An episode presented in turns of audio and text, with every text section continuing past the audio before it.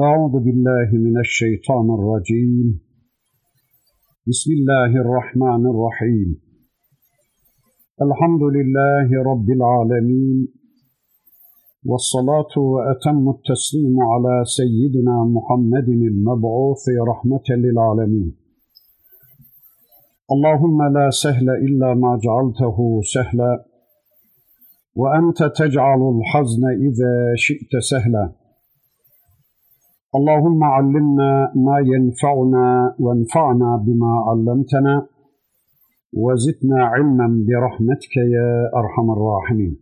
أما بعد. والذين يمسكون بالكتاب وأقاموا الصلاة إنا لا نضيع أجر المصلحين. إلى آخر الآيات. صدق الله العظيم. Muhterem müminler, birlikte Araf suresini tanımaya çalışıyorduk. Geçen haftaki dersimizde surenin 170. ayeti kerimesine kadar gelmiştik.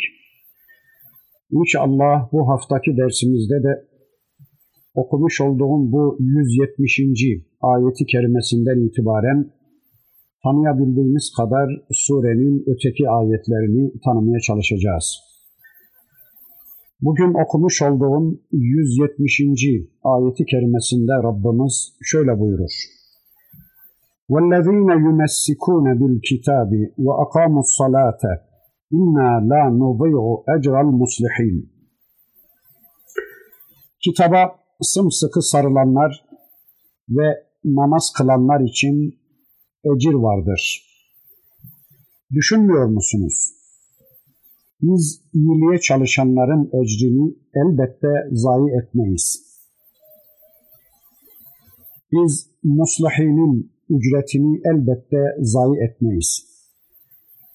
Evet, Allah'ın kitabına sımsıkı sarılanlar ve insanların da ona sarılmasını sağlayıp öğütleyenler ve namazı ayağa kaldırıp hayatlarını namazla özdeşleştirenler, çevrelerine namaz eğitimi verenler, namaz konusunda emri bil maruf yapanlar var ya, işte biz o ıslahçıların, o kendileri salih olup aynı zamanda çevrelerini de ıslah etmeye çalışan muslahinin amellerini, ecirlerini asla zayi etmeyeceğiz.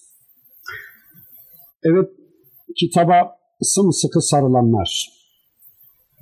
Kitaba sarılmak, kitabın şu cismine sarılıp, onu bağrına basıp, onunla yatıp kalkmak değildir.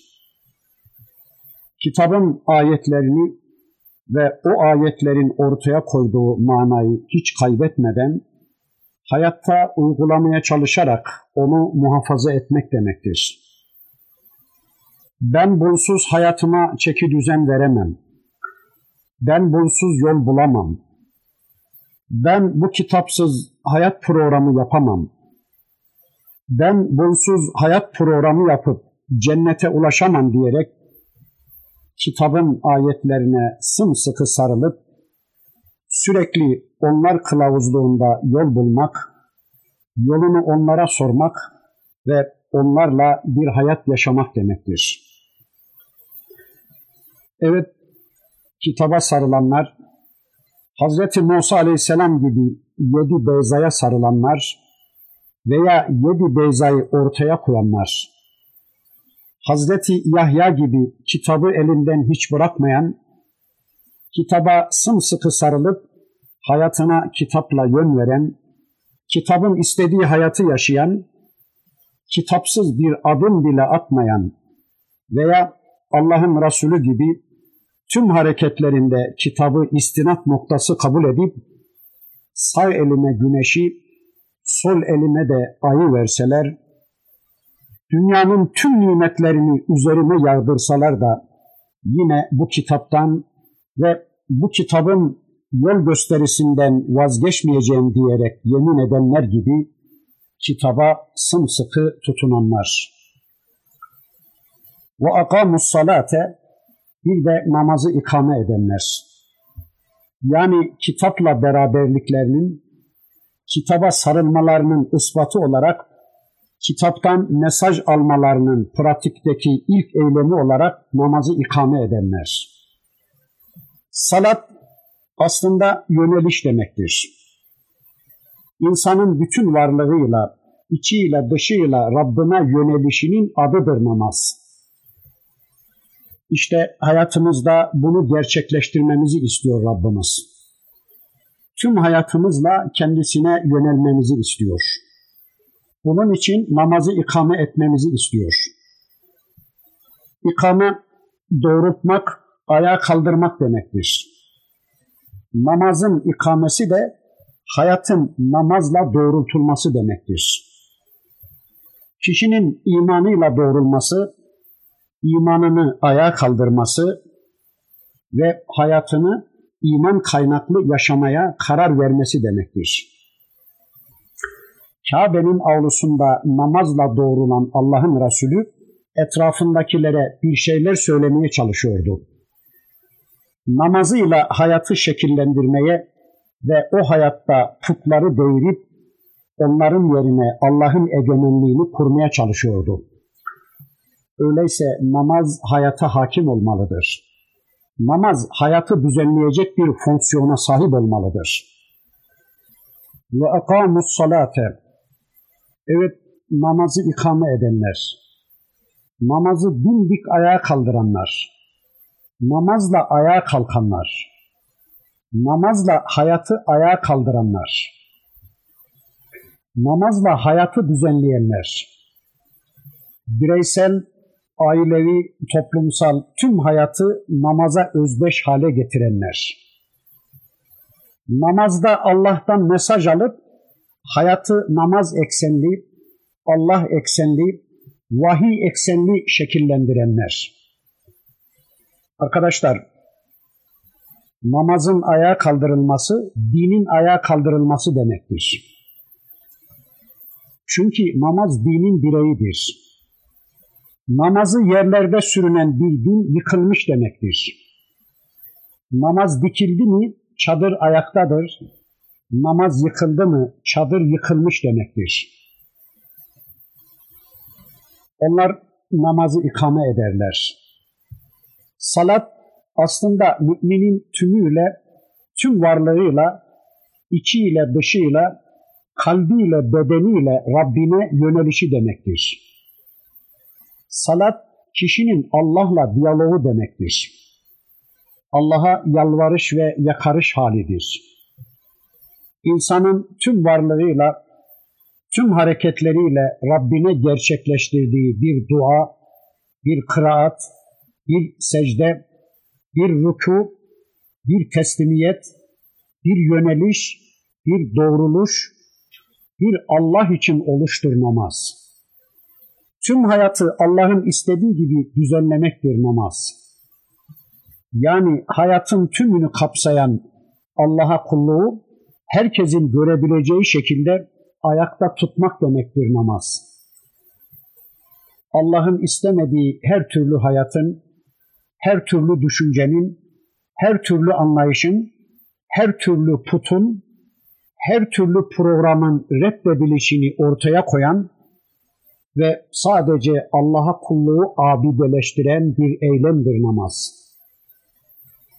Yani tevhidin simgesi olarak ortaya dikilmiş bir ameldir namaz. Resulullah Efendimiz döneminde bunu çok hoş görüyoruz.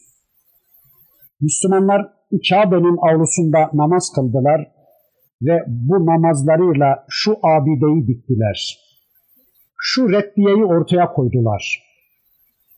Biz bu namazlarımızla, biz bu tevhidimizle, bu pratik gösterimimizle Allah evindeki tüm putlarınızı, kafalarınızın içindeki tüm putlarınızı, kalplerinizin içindeki tüm küfür ve şirk düşüncelerinizi reddediyoruz. Allah'tan kaynaklanmayan, Allah'a kulluk esasına dayanmayan tüm hayatınızı reddediyoruz. Sadece Allah'a kulluk edeceğimizi, sadece Allah huzurunda eğileceğimizi, sadece Allah'ı dinleyeceğimizi, sadece Allah'ın çektiği yere gideceğimizi gösteriyoruz. Bakın görün işte inancımızı diktik gözlerinizin önüne. Tevhidimizi serdik nazarlarınıza diyerek bir namaz ikame etmişlerdi. Çünkü namaz hayatı düzenleme özelliğine sahip bir ameldir.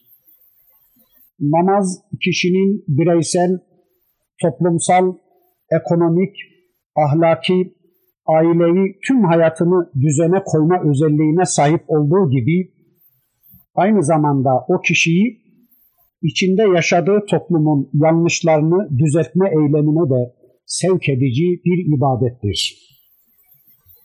Yani namaz kılan bir mümin kendi hayatını namaza özdeş, namaza endeksli bir hale getirdiği gibi çevresini de namaza, Allah'a kulluğa endeksli bir hale getirir. Bakın kitabımızın bir başka suresi anlatır. Şuayb Aleyhisselam namazı ikame ile birlikte toplumunu yanlışları konusunda uyarmaya başlayınca toplumu ona şöyle diyordu. Ey Şuayb, senin namazın mı emrediyor bunları sana? Atalarımızın, babalarımızın senelerdir tapındıkları tanrılara, babalarımızın, atalarımızın senelerdir uyup geldikleri bu yasalara itaat etmememiz gerektiğini ve sadece Allah'a kulluk etmemiz gerektiğini sana söyleyen, sana emreden senin namazın mı? Veya mallarımız konusunda dilediğimiz gibi tasarrufta bulunmaktan seni engelleyen namazın mı? Yani şimdi biz kendi mallarımız üzerinde keyfimize göre dilediğimiz gibi bir tasarrufta bulunamayacak mıyız? Dilediğimiz yerden kazanıp dilediğimiz yerde harcayamayacak mıyız? Bu mallar bizim değil mi? Kim karışabilir bize bu konuda? Halbuki namazla Allah'la diyalog gerçekleştiren bir mümin Allah'tan bu konuda şu mesajı almaktadır. Mal da can da Allah'ındır. Malı da canı da kişiye veren Allah'tır. Binaenaleyh bir müminin malı konusunda da canı konusunda da yetkili Allah'tır. Söz sahibi Allah'tır. Mümin bu konularda Allah ne diyorsa, nerelerden kazanan, nerelerde harcayın diyorsa, aynen inanmak ve yerine getirmek zorundadır. Mallar konusunda sınırsız özgürlük ancak kapitalist bir anlayışın ürünüdür. Kapitalist anlayışa göre kapital sahibi kapitali konusunda sınırsız özgürlük sahibidir. Kapital onun olduğuna göre onu dilediği gibi dilediği yerde sarf edebilir. Ama bir müminin malı konusunda da canı konusunda da söz sahibi sadece Allah'tır. Ve bakın kafirler namazın fonksiyonunu da çok iyi anlamışlar. Ey Şuayb, bütün bunları sana namazın mı emrediyor? Bunları sana namazın mı söylüyor diyorlar. Evet namaz söylüyor. Namaz emrediyor. Bütün hayatı düzenleyen bütün hayatı dengeye getiren elbette namazdır. Namazı Allah'ın istediği gibi ikame eden bir müminin tüm hayatı düzgündür, tüm hayatı dengededir. Namazı ikame etmeyen bir kişinin de tüm hayatı bozuktur, tüm hayatı felçtir. İnna la nuzi'u ecral muslihin. İşte böylece kitaba sımsıkı sarılıp bunun gereği olarak da namazı ikame edenlerin yani muslihinin ecirlerini zayi etmeyeceğiz diyor Rabbimiz. Demek ki bundan da anlıyoruz ki namaz ıslahmış ve namazı ikame edenler de ıslahçılarmış. İnsanın kendisini ıslah etmekle beraber aynı zamanda muslih olması da gerekmektedir yani kendisi salih olmakla birlikte başkalarını ıslah etmesi de gerekmektedir. yani namazla Rabbinden aldığı mesajı çevresindeki Allah kullarına ulaştırması da gerekmektedir. Namaz aslında Allah'la buluşmak demektir. Namaz Allah'la konuşmak, Allah'la sözleşmek demektir. Onun kitabıyla bizzat onunla sözleşmek demektir. O sözlere göre bir hayat yaşayacağına söz vermek demektir. Namazla özdeş bir hayat yaşamaya, namaza endeksli bir hayat yaşamaya, hayatı düzenleyecek bir namaz kılmaya sözleşmek demektir. Hukuka etkili, eğitime etkili, ekonomiye etkili, kazanmaya, harcamaya ve tüm hayat birimlerine etkili bir namaz kılmaya ve bunun gereği olarak da namazda alınan mesajla hayatı düzenlemeye sözleşmek demektir. Elbette böyle bir namaz kılabilmek için de kitaba sımsıkı sarılmak gerekmektedir. Kitabı bir an bile elimizden düşürmeden onunla oturup onunla kalkmamız, onu hayata tatbik etmemiz gerekmektedir. Biz kendimiz böyle sürekli onunla beraberliğimizi sürdürdüğümüz gibi etrafımızdaki insanlara da onu ulaştırma çabası içinde olmamız gerekmektedir. Şereflilerin en şereflisi olan Allah elçilerinin mesleğidir bu Tüm Allah elçileri hayatları boyunca bunu yapmışlar. Kendileri Allah'ın kitabına sımsıkı sarılmışlar. Onu kendilerinden, kendilerini de ondan ayırmamışlar. Hayatlarını onunla düzenlemişler ve çevrelerindeki insanlara da sürekli onu duyurmuşlardır. وَاِذْ نَتَتْنَا الْجَبَلَ فَوْقَهُمْ كَأَنَّهُ ظُلَّةٌ وَظَنُّوا أَنَّهُ واقع بهم خذوا ما آتيناكم بقوة واذكروا ما فيه لعلكم تتقون Tur Dağı'nı gölgelik gibi onların üzerlerine yükseltmiştik. Onlar tepelerine düşeceğini sanmışlardı. Onlara size verdiğimiz kitaba sımsıkı sarılın. İçinde olanları düşünün ki sakınanlardan olasınız demiştik. Rabbimiz bu bölümde İsrailoğullarından aldığı ahdi ve bu ahdi onlardan alış şeklini anlatıyor. Biz onların üzerlerine dağı kaldırmıştık. Allah'ın sonsuz güç ve kudreti karşısında dağ da kim oluyormuş? Dağ kaldırmış onların başları üzerinde tıpkı yağmurdan korunmak isteyen bir kimsenin şemsiyeyi başının üzerinde kaldırdığı gibi. Anlıyoruz ki bu adamlar öyle kolay kolay Allah'a söz vermeye yanaşmayan bir toplum. Allah böyle bir dağı üzerlerine kaldırarak zor altında kendilerinden misak alıyordu. Kendilerine vereceği ahdin ve kendilerinden alacağı sözün ciddiyetini kendilerine göstermek için Rabbimiz böyle bir yol takip ediyor. Dağı kaldırıyor onların üzerlerine ve onlar yattıkları yerden bakıyorlar. Acaba Allah bizimle dalga mı geçiyor diye. Ama onlar bu işin bir dalga geçme olmadığını, bilakis neredeyse o dağın üzerlerine düşeceğini, başlarına kapaklanacağını zannediyorlar, anlıyorlar. Yani işin ciddiyetini kavruyorlar.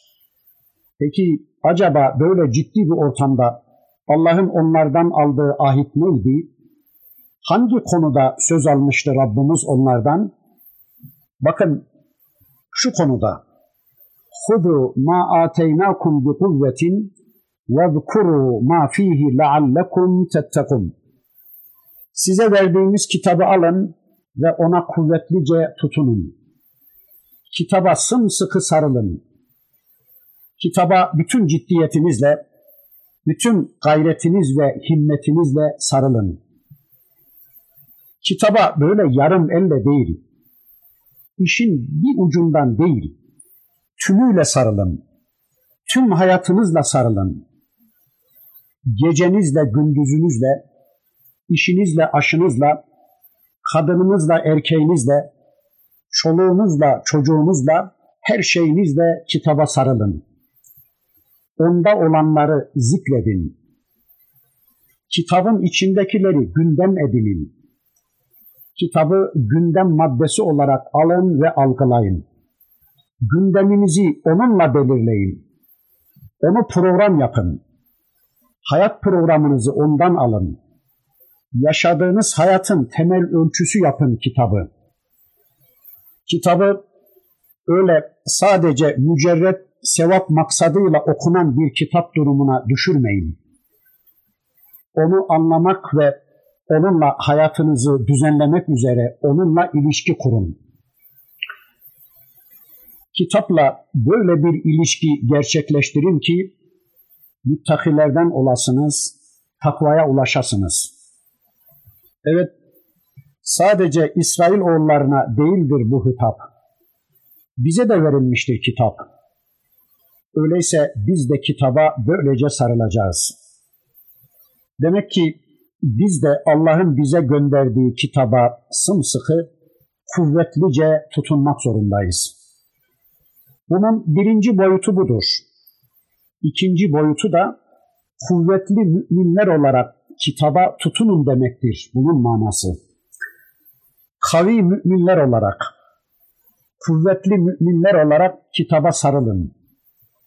Yani iman kuvvetini, amel kuvvetini, ahlak kuvvetini gündeme getirerek bu kitaba sarılın. Çünkü imanla, amelle, ahlakla desteklenmeyen bir tutuş, kuvvetli bir tutuş değildir. Böyle bir tutuş Allah'ın istediği bir tutuş değildir. Hayatta tatbik gerçeğiyle desteklenmeyen bir tutuş, ciddi bir tutuş değildir. Yani hayatta tatbik edilmeyen, hayatta yaşanmayan bir kitap, kitap olarak korunma özelliğini kaybedecektir. Bireysel hayatla, aile hayatıyla, toplum hayatıyla, ekonomik hayatla, siyasal hayatla, hukukla ve tüm hayat programlarıyla desteklenmeyen bir tutuş, gerçek bir tutuş değildir. Mesela düşünün ki şu anda toplum olarak, Müslümanlar olarak kitapla diyalog kursak, gece gündüz kitabın ayetlerini okuyup anlasak ama anladığımız, bildiğimiz bu ayetleri bireysel hayatımızda, aile hayatımızda, hukuk hayatımızda, ekonomik hayatımızda, toplum hayatımızda uygulamıyorsak, bu ayetlerin istediği bir hayatı yaşamıyor ve hayatı onlarla düzenlemiyorsak, o zaman biz ne o kitaba inanmış sayılırız, ne de bu kitaba kuvvetlice tutunmuş sayılırız. Yani inandığımız, okuduğumuz ve anladığımız kitabın ayetleri hayatımızda görüntülenmiyorsa, hukukumuzda bu kitabın etkisi görülmüyorsa, kılık kıyafet konusunda bu kitap kendisini hissettirmiyorsa, ekonomide etkili değilse, kılık kıyafet bu kitabın ayetlerine göre şekillenmiyorsa, kazanmamız, harcamamız bu kitabın istediği biçimde şekillenmiyorsa, evimiz, eğitimimiz, amellerimiz bu kitaba göre şekillenmiyorsa, yani ortada kitaba dayalı bir hayat yoksa, bir görüntü, bir eylem, bir amel, bir aksiyon yoksa, bu iman Allah'ın istediği gibi bir kitap imanı olmadığı gibi bu tutuş da Allah'ın istediği gibi bir tutuş değildir. Çünkü Allah'ın istediği tutuş kuvvetle, iman kuvvetiyle, amel kuvvetiyle, uygulama kuvvetiyle bir tutuştur. İşte Rabbimiz bu ayetinde bizlerden kitabına böyle bir tutuş istemektedir. Allah'ın kitabına işte böyle bir tutuşla tutunup onu zikir haline getirmek zorundayız. İşte o zaman müttakilerden olma imkanını elde etmiş olacağız. Yani o zaman kitapla yol bulma imkanını veya kitabın kendilerine fayda verdiği insanlardan olma imkanını elde etmiş, yani buna hak kazanmış olacağız. Yani bu kitabı zikir demek, onu sürekli hatırımızda tutmamız ve onunla hayatımızı düzenlememiz anlamına gelmektedir. Evet, zikir kişinin hem kendi kendine hatırlaması, kendi kendine gündem oluşturması, kitap üzerinde kafa yorması hem de onu başkalarına duyurmaya çalışarak başkalarının hayatında kitapla gündem oluşturma, başkalarının da onun üzerinde düşünmelerini sağlamasıdır. Bakın Ali İmran suresinde de bu tutuşun bir başka boyutuna şöylece dikkat çekilir. وَاَعْتَصِمُوا بِحَبْلِ اللّٰهِ جَمِيعًا وَلَا تَفَرَّقُوا Cemiyan Allah'ın ipine sarılın, tefrikalaşmayın. Allah'ın kitabının cemisine topuna birden sarılın ve onunla tefrikalaşmayın. Yani kitabı parçalamadan Allah'ın ipine, Allah'ın dinine toptan sarılın. Peki nedir Allah'ın dini? Fatiha'dan Nas'a kadar tüm ayetler Allah'ın dinidir. Baştan sona Kur'an ayetleriyle beraber Resulullah Efendimizin Allah tarafından onaylanmış hayatı yani sünneti dindir. Namazıyla, orucuyla, haccıyla, zekatıyla, cihadıyla, ekonomisiyle, hukukuyla, nikahıyla, mirasıyla, kılık kıyafetiyle, savaşıyla, barışıyla, her şeyiyle Allah'ın ipine, Allah'ın dinine sımsıkı sarılın.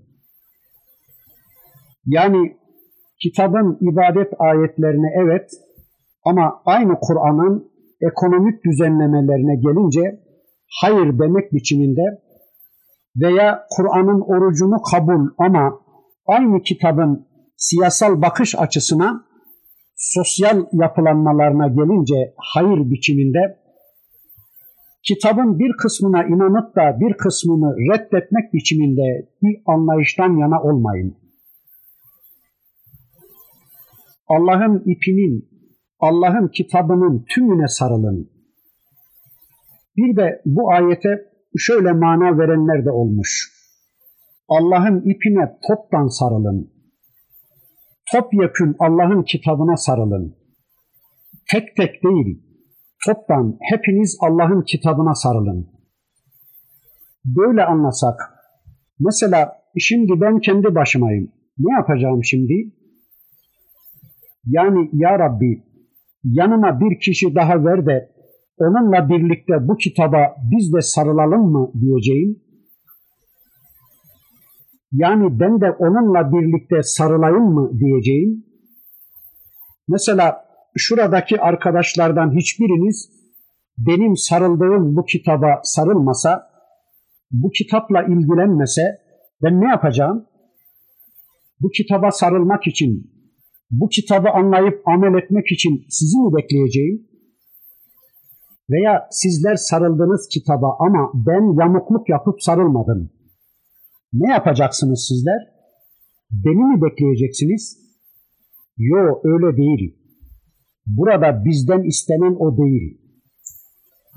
Burada bizden istenen kitaba sımsıkı sarılmak ve ondan ayrılmamaktır. Ötekisini yani birbirinizden ayrılıp tefrikalaşmayın emrini veren başka ayetler vardır. Ama burada söylenen o değildir.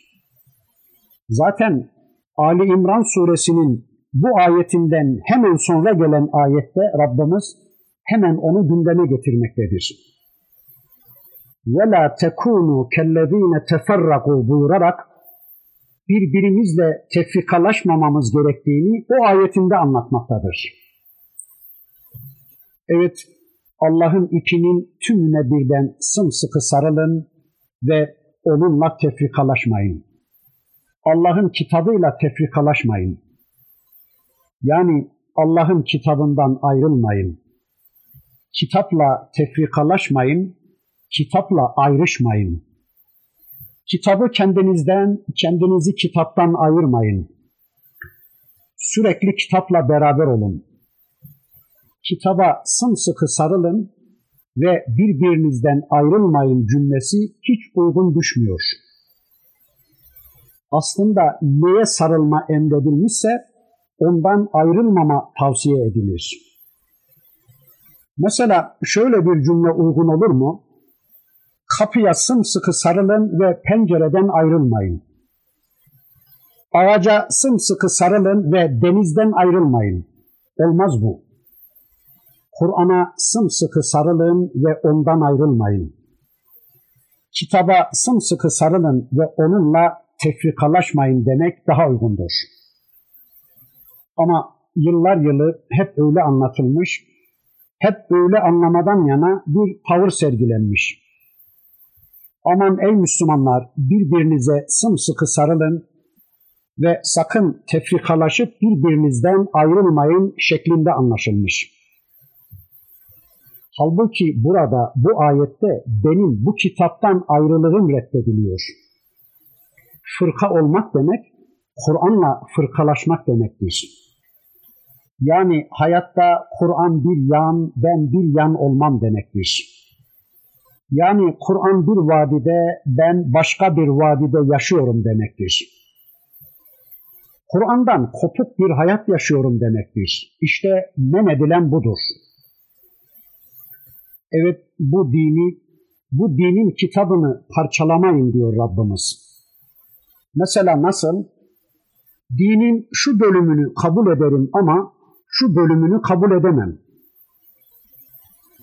Kitabın şu ayetlerine evet ama şu şu ayetlerine hayır demeden, peygamberin şu şu yönünü kabul ama şu şu yönlerini reddetmeden namazıyla, orucuyla, haccıyla, zekatıyla, cihadıyla, ekonomisiyle, hukukuyla, nikahıyla, mirasıyla, kılık kıyafetiyle, savaşıyla, barışıyla, her şeyiyle Allah'ın ipine, Allah'ın dinine sımsıkı sarılın. Yani dinin, kitabın tümüne sarılın. Kur'an'daki ibadet ayetlerine evet ama aynı Kur'an'ın ekonomik düzenlemelerine gelince hayır demek biçiminde Kur'an'ın orucunu kabul ama aynı kitabın siyasal bakış açısına gelince sosyal yapılanmalarına gelince hayır biçiminde kitabın bir kısmına inanıp da bir kısmını reddetmek biçiminde bir anlayıştan yana olmayın diyor Rabbimiz. Evet, İsrail oğullarından aldığı bu misakı anlattıktan sonra Rabbimiz bundan sonraki ayetinde insan oğullarından aldığı ilk misakı gündeme getirerek bakın şöyle buyuruyor.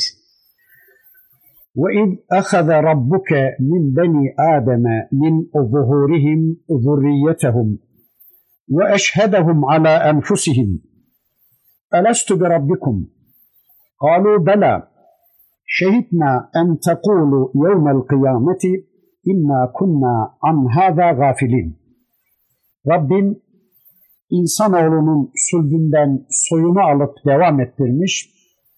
Onlara ben sizin Rabbiniz değil miyim demiş ve buna kendilerini şahit tutmuştu. Onlar da evet şahidiz demişlerdi. Bu kıyamet günü bizim bundan haberimiz yoktu dersiniz diyedir. Hani Adem oğullarından ve onların sırtlarından bütün zürriyetleri çıkarılıp kendi nefislerine şahit tutarak şöyle demiştik. Elestu bi rabbikum ben sizin Rabbiniz değil miyim diye sorulması ve onların da kalu bela şehitna bela ya Rabbi biz şahit olduk dedikleri bir misaktı. Hadislerde anlatıldığına göre ruhlar aleminde Rabbimiz herkesi konuşturuyor. Efendimiz hadislerinde böyle bir misaktan söz ediyor. Bunun sembolik bir şey olduğunu, aslında böyle bir sözleşmenin olmadığını ama Rabbimizin konuyu böyle bir diyalog halinde bize anlattığını söyleyenler olmuşsa da bu doğru değildir. Bunun nasıl gerçekleştirildiğini bilmesek de künhünü anlayamamış olsak da iman ediyoruz ki bu hadise olmuştur. İşte Kur'an'ın da anlattığına göre Rabbimiz onları kendi nefislerine şahit tutarak onlardan böyle bir ahit almıştır. Daha önce sizleri yaratmadan ya da cisimlerinizi yaratmadan önce sizden misak almıştık. O misakı hatırlayın diyor Rabbimiz. Rabbinize verdiğiniz sözlerinizi hatırlayın da hayatınızı bu misaka göre ayarlayın diyor. Hatırlayın hele bir, gündeme getirin. Hayatınızı bununla düzenlemek üzere bu misakı gündeminize alın. Hayatınızda çok lüzumsuz şeyleri gündeme alıp onlar üzerinde kafa yoracağımıza Rabbimizin bu ayetlerini gündeme almak ve onlar üzerinde düşünmek zorundayız. Bizim hayatımız için, bizim geleceğimiz için ne kadar büyük bir olay, ne kadar azim bir konu değil mi? Bir dönem Rabbimiz bizi bize şahit tutarak, bizi nefislerimize şahit tutarak, ben sizin Rabbiniz değil miyim demişti. Sizi yaratan, sizi yoktan var eden, sizi doyurup besleyen, size sizin sahip olduğunuz her şeyi veren, sizi koruyup gözeten, sizin üzerinize yegane hakimiyet, egemenlik sahibi olan, sizin hayat programınızı belirleyen, sizin nerede nasıl hareket edeceğinizi, nasıl bir hayat yaşayacağınızı, hayatınızda nasıl bir hukuk, nasıl bir ekonomi uygulayacağınızı, nasıl giyineceğinizi, neyi nasıl düzenleyeceğinizi belirleyen ben değil miyim?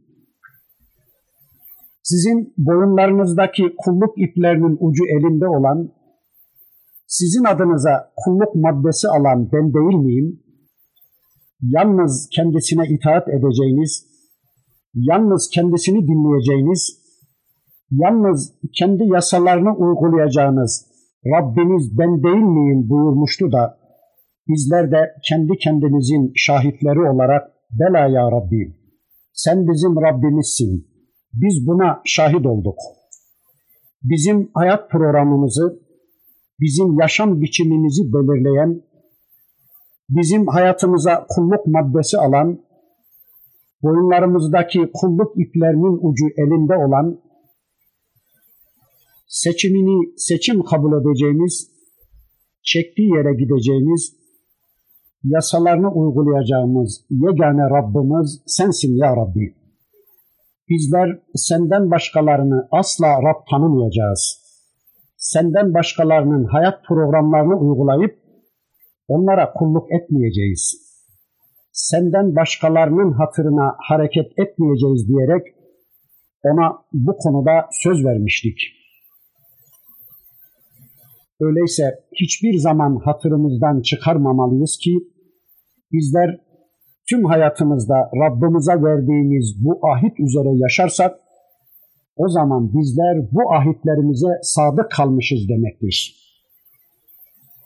Hayatımızın tümünde sadece onu Rab kabul edip yalnız onun yasalarını uygulayıp sadece ona kulluk edip sadece onun istediği biçimde yaşarsak sözümüze sadık kalmış olacağız demektir.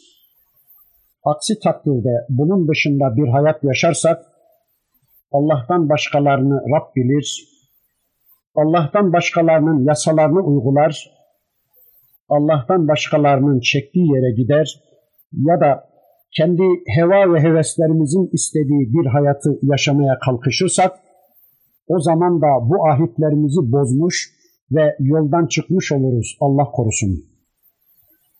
Burada bir başka gerçeği de şöylece ortaya koyalım ki eğer bir kimse Allah'a verdiği bu söze riayet etmiyorsa bu adamın insanlara verdiği sözlerine riayet etmesi de beklenemez. Rabbi ile ahdine sadık davranamayan bir kimseden insanlara karşı sadakat beklenebilir mi? Şair Sade Şirazi öyle der. Namaz kılmayan birisine sakın borç para vermeyin. Çünkü namazı terk ederek Rabbine karşı borcunu düşünmeyen bir adamın sizin borcunuza sadakatini düşünmeniz aptallıktır. Peki hani bunu hatırlayan var mı içimizde? Yani ezelde Allah'a verdiği sözü hatırlayan var mı içimizde? Bakın bunu hatırlamamak böyle bir olayın olmadığı anlamına gelmez.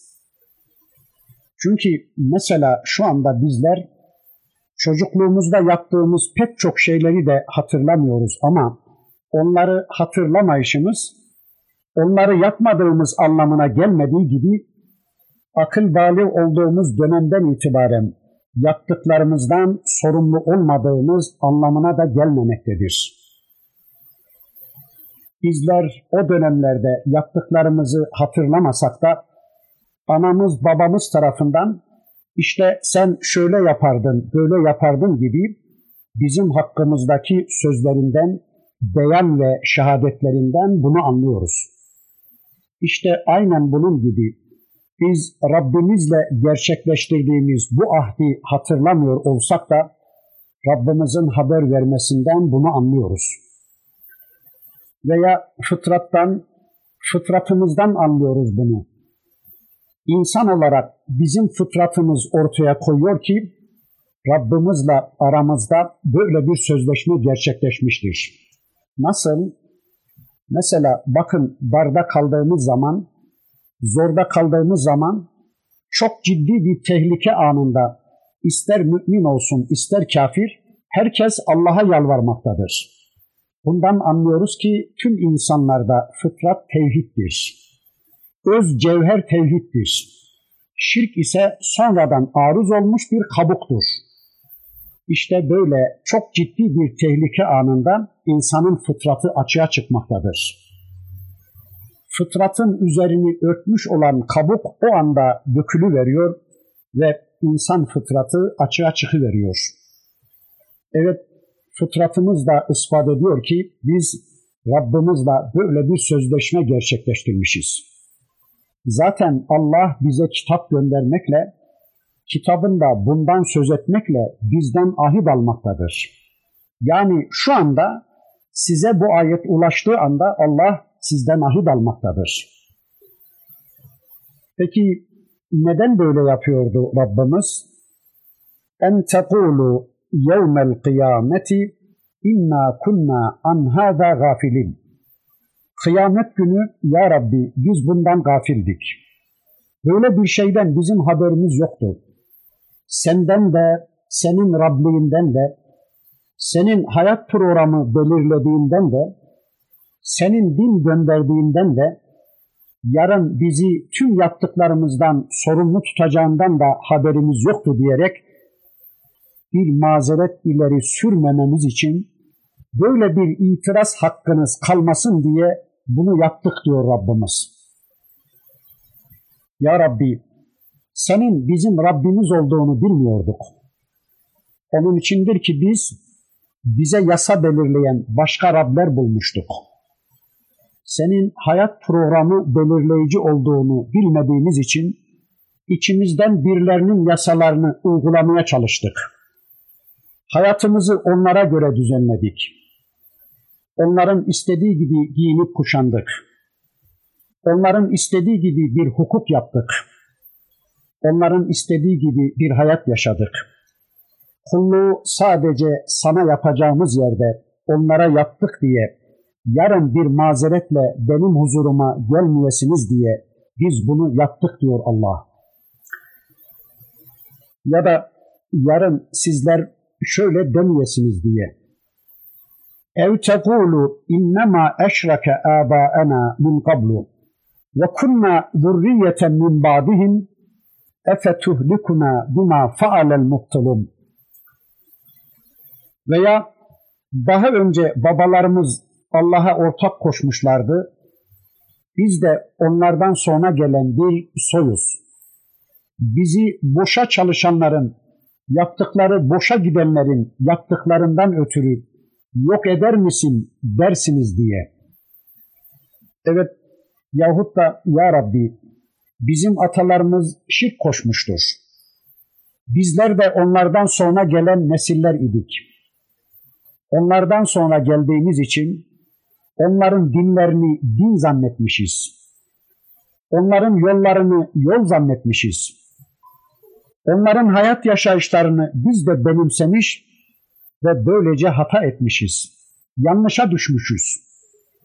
Onları doğru yolda zannedip onların peşinden giderek sapmış ve sapıtmışız diyerek yarın Rabbimiz huzurunda bir mazeret ileri sürmeyesiniz diye bunu yaptık diyor Allah. Evet ya Rabbi bizler atalarımızdan sonra gelen nesillerdik. Onların hayatlarını kabullendik. Onların hayatlarını, onların yollarını ve dinlerini hiçbir zaman sorgulama gereği duymadık. Çünkü onlar bizim büyüklerimiz değil. Onlar bizim atalarımızdı. Onlar elbette her şeyin en güzelini, her şeyin en doğrusunu biliyorlardı ve hiçbir zaman onlara ve onların düşüncelerine karşı gelecek gücümüz de yoktu, bilgimiz de yoktu. Çünkü onlar bizim için kutsadığımız kutsal varlıklardı. Eh ne yapalım, onların yoluna tabi olmuştuk demeyesiniz diye bunu yaptık diyor Rabbimiz. Evet, demek ki bu mantık yanlıştır. Atalara teslimiyet kesinlikle onların doğruluğuna ve yanılmazlığına itimat mantığı yanlıştır. Aksine geçmişin kitap ve sünnet doğrultusunda sorgulanması gerekmektedir. Ve unutmayalım ki geçmişteki yanlışların tekrarlanması onların üzerine bir yanlışın daha konulması demektir ki bu yanlışın daha da pekiştirilmesi ve ondan dönüşün artık zorlaşması demektir. Ancak geçmişi sorgulayalım derken kimilerinin iddia ettiği gibi geçmiştekilerin anlayışı kesinlikle bizi bağlamaz. Onların yaptıklarının tamamı yanlıştır. Onların tümünü silmemiz gerekir demek istediğimiz anlaşılmasın. İnanıyorum ki geçmiştekilerin yaptıklarının pek çoğu doğrudur. Ama insan olmaları hasebiyle bu doğrularının yanında yanlışları da vardır ve olacaktır. Öyleyse elimizdeki kitap ve sünnetle bunlar yargılanmalı ve doğruları alınıp baş tacı yapılırken yanlışları da doğruymuş gibi tekrar edilmemelidir. Ama en çok bozulduğum konu da insan olmaları hasebiyle yaptıkları yanlışlardan ötürü de selefimize sövmeye kalkışılmamalıdır. Çünkü bugün bizim hata yaptığımız gibi insan olmaları sebebiyle onlar da hata yapabilmişlerdir. Bunu asla göz ardı etmemeliyiz. En güzeli hatada ısrar etmemek ve hata olduğunu anladığı andan itibaren ondan dönüp vazgeçebilmektir. Bakıyoruz bugün de bu fıtratın açığa çıktığını görüyoruz. Yani kör bir taklidin peşine takılıp dinlerinin aslını esasını araştırma gereği duymadan atalarından intikal edenin doğruluğuna güvenerek onların izlerini takip eden insanların çoğunlukta olduğunu görüyoruz. Ya da uydum cemaate diyerek çoğunluğun yaptıklarının doğruluğuna itikad eden ve hiç düşünmeden onların peşine takılan insanlar görüyoruz. Böylelerinin ne amel edecek kitapları var, ne kitaplarından haberleri var, ne dayandıkları bir delilleri vardır. Onlar sadece cahil babalarının yoluna tabi oluyorlar. Diyorlar ki biz atalarımızı bir sebil üzere, bir yol üzere, bir mezhep üzere, bir tarz üzere, bir hayat programı üzere bulduk. Biz de onların izleri üzerinde gitmekteyiz. Atalar dini, atalar yolu. Bunların işi gücü kör taklittir. Dinin temel kaynakları olan kitap ve sünneti tanıma ve amellerini onlara dayandırma zahmetinden kaçan bu taklitçiler atalarının sünnetine tabi olarak kolay yoldan doğru yolu bulabileceklerini zanneden zavallılardır. Ataları da aynı şekilde davrandıkları yani melekleri mabut edinip onlara tapındıkları için bunlar da aynı nane yiyerek doğru yolda olduklarını iddia etmeye çalışıyorlar. Halbuki Rabbimiz bizden bunu istemiyor. Rabbimiz bizden dinimizin temel kaynakları olan kitap ve sünneti tanımamızı ve dinimizi, yolumuzu onlara dayandırmamızı istemektedir. Bizden öncekilerden bize intikal edenleri bu iki kaynakla yargılamamızı ve doğrularını alıp yanlışlarını atmamızı istemektedir.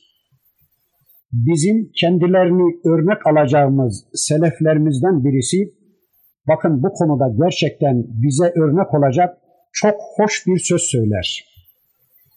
Seleflerimizden İmam Malik, Resulullah Efendimizin mübarek kabrinin başında der ki, işte şurada yatan zat var ya, bu zatın dışındaki insanlardan her ne sadır olmuşsa bunlar alınır da atılır da.